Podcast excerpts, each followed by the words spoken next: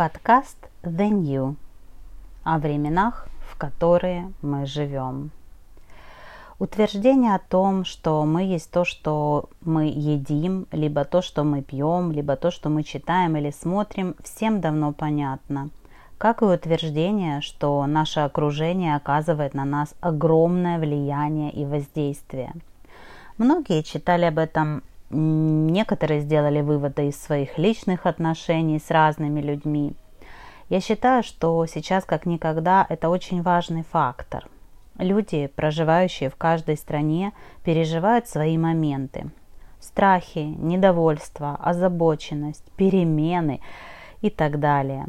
Нет ничего постоянного и стабильного, поэтому все учатся жить в колеблющемся мире – эти внешние факторы влияют на наше настроение, наши размышления, и все это выливается в наши отношения с людьми.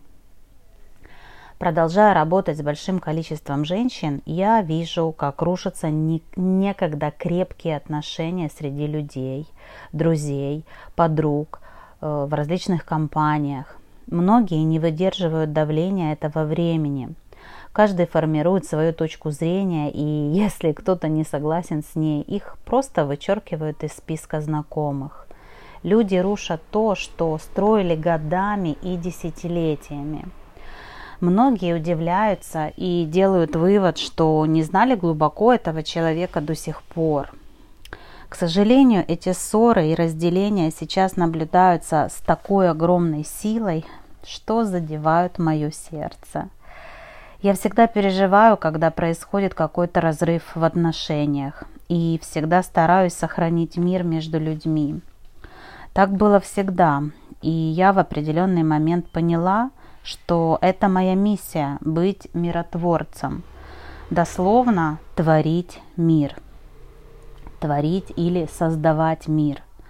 Это совсем нелегко, а намного сложнее, чем поругаться и хлопнуть дверью. Для сохранения мира необходимо прежде всего хотеть его, а затем сделать все, чтобы сохранить этот мир. Многие люди не знают, откуда приходит разделение, но мне повезло, я знаю. В слове написано в Иоанна 10.10 10, «Враг пришел, чтобы украсть, убить и погубить».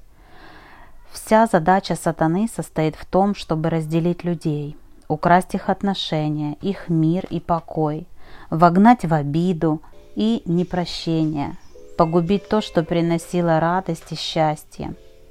Он делал это всегда, но сейчас это проявляется все больше и больше. Зная это, нам нельзя попадаться на его удочку, как наживка. Необходимо различать его атаки и противостоять им.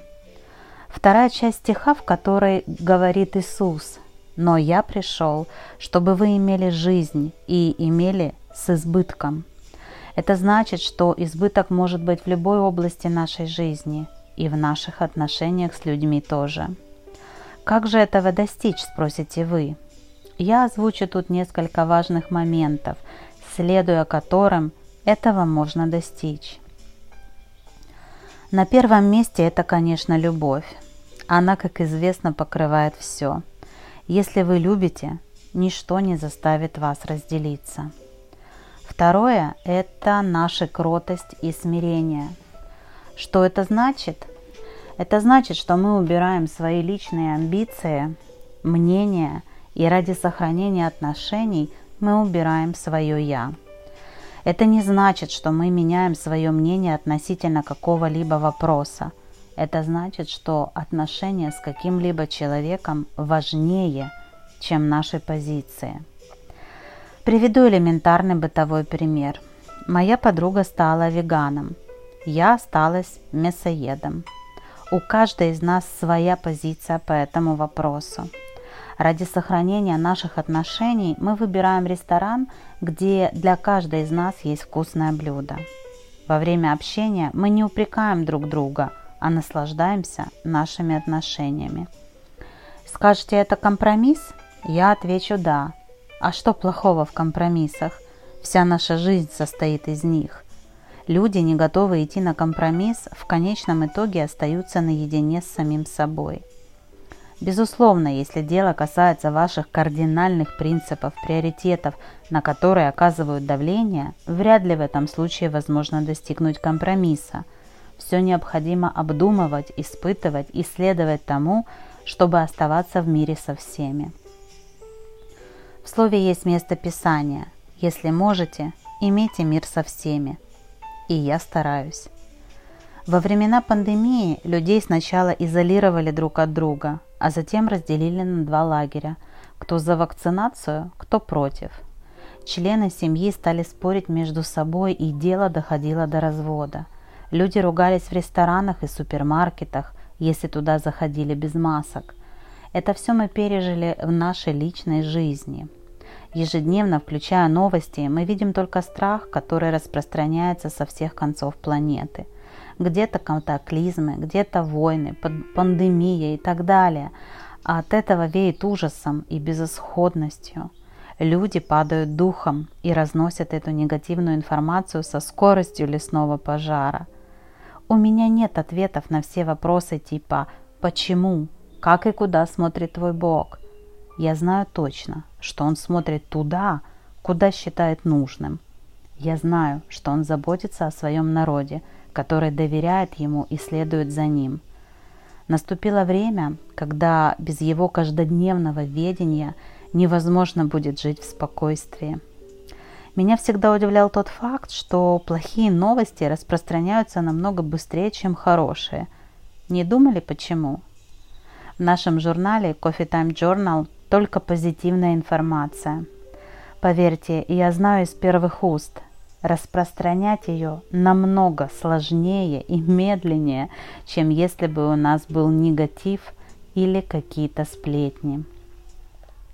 Сатана лжец и отец лжи, так говорит слово. Именно поэтому сплетни, то есть ложь, распространяются как пожар.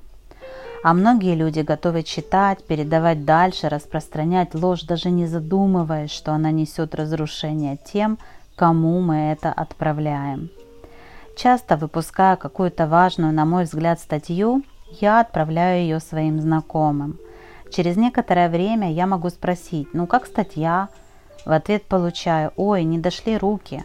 В то же время, исследуя соцсети, видя, как тот же человек делает репосты информации, которая не несет в себе положительного, а наоборот, я удивляюсь, Почему люди готовы наполнять себя ложью, негативом, непроверенными фактами, а здоровую полезную информацию не читают и не хотят ею делиться? Но сказать честно, я уже при, приняла это как факт, на который никак не могу повлиять. Каждый делает свой выбор, и я принимаю его. В любом случае, я продолжаю любить этих людей, давать им свободу в праве выбора, что им читать, и продолжаю делать свое дело, писать то, что приносит жизнь, искать материал, который созидает, и отправлять им время от времени. Наша жизнь складывается по-разному, в зависимости от решений, которые мы принимаем. Мой посыл в этой главе таков – в разделении видеть корень проблемы. Избегать разделения. Покрывать все любовью. Сохранять мир со всеми, если это возможно. Те же дни, когда я писала эту главу, моя приятельница, которая регулярно читает наш журнал, отправила мне сообщение. Юльчик, спасибо тебе за твою заботу и твою работу. Ты помогаешь собраться и вернуться к жизни, богатой красками и счастьем. Божьего благословения тебе и твоей семье. Это сообщение пришлось очень вовремя для нас, и мы продолжаем делать свою работу, быть каналом позитива, креатива, созидания, вдохновения и новых смелых идей.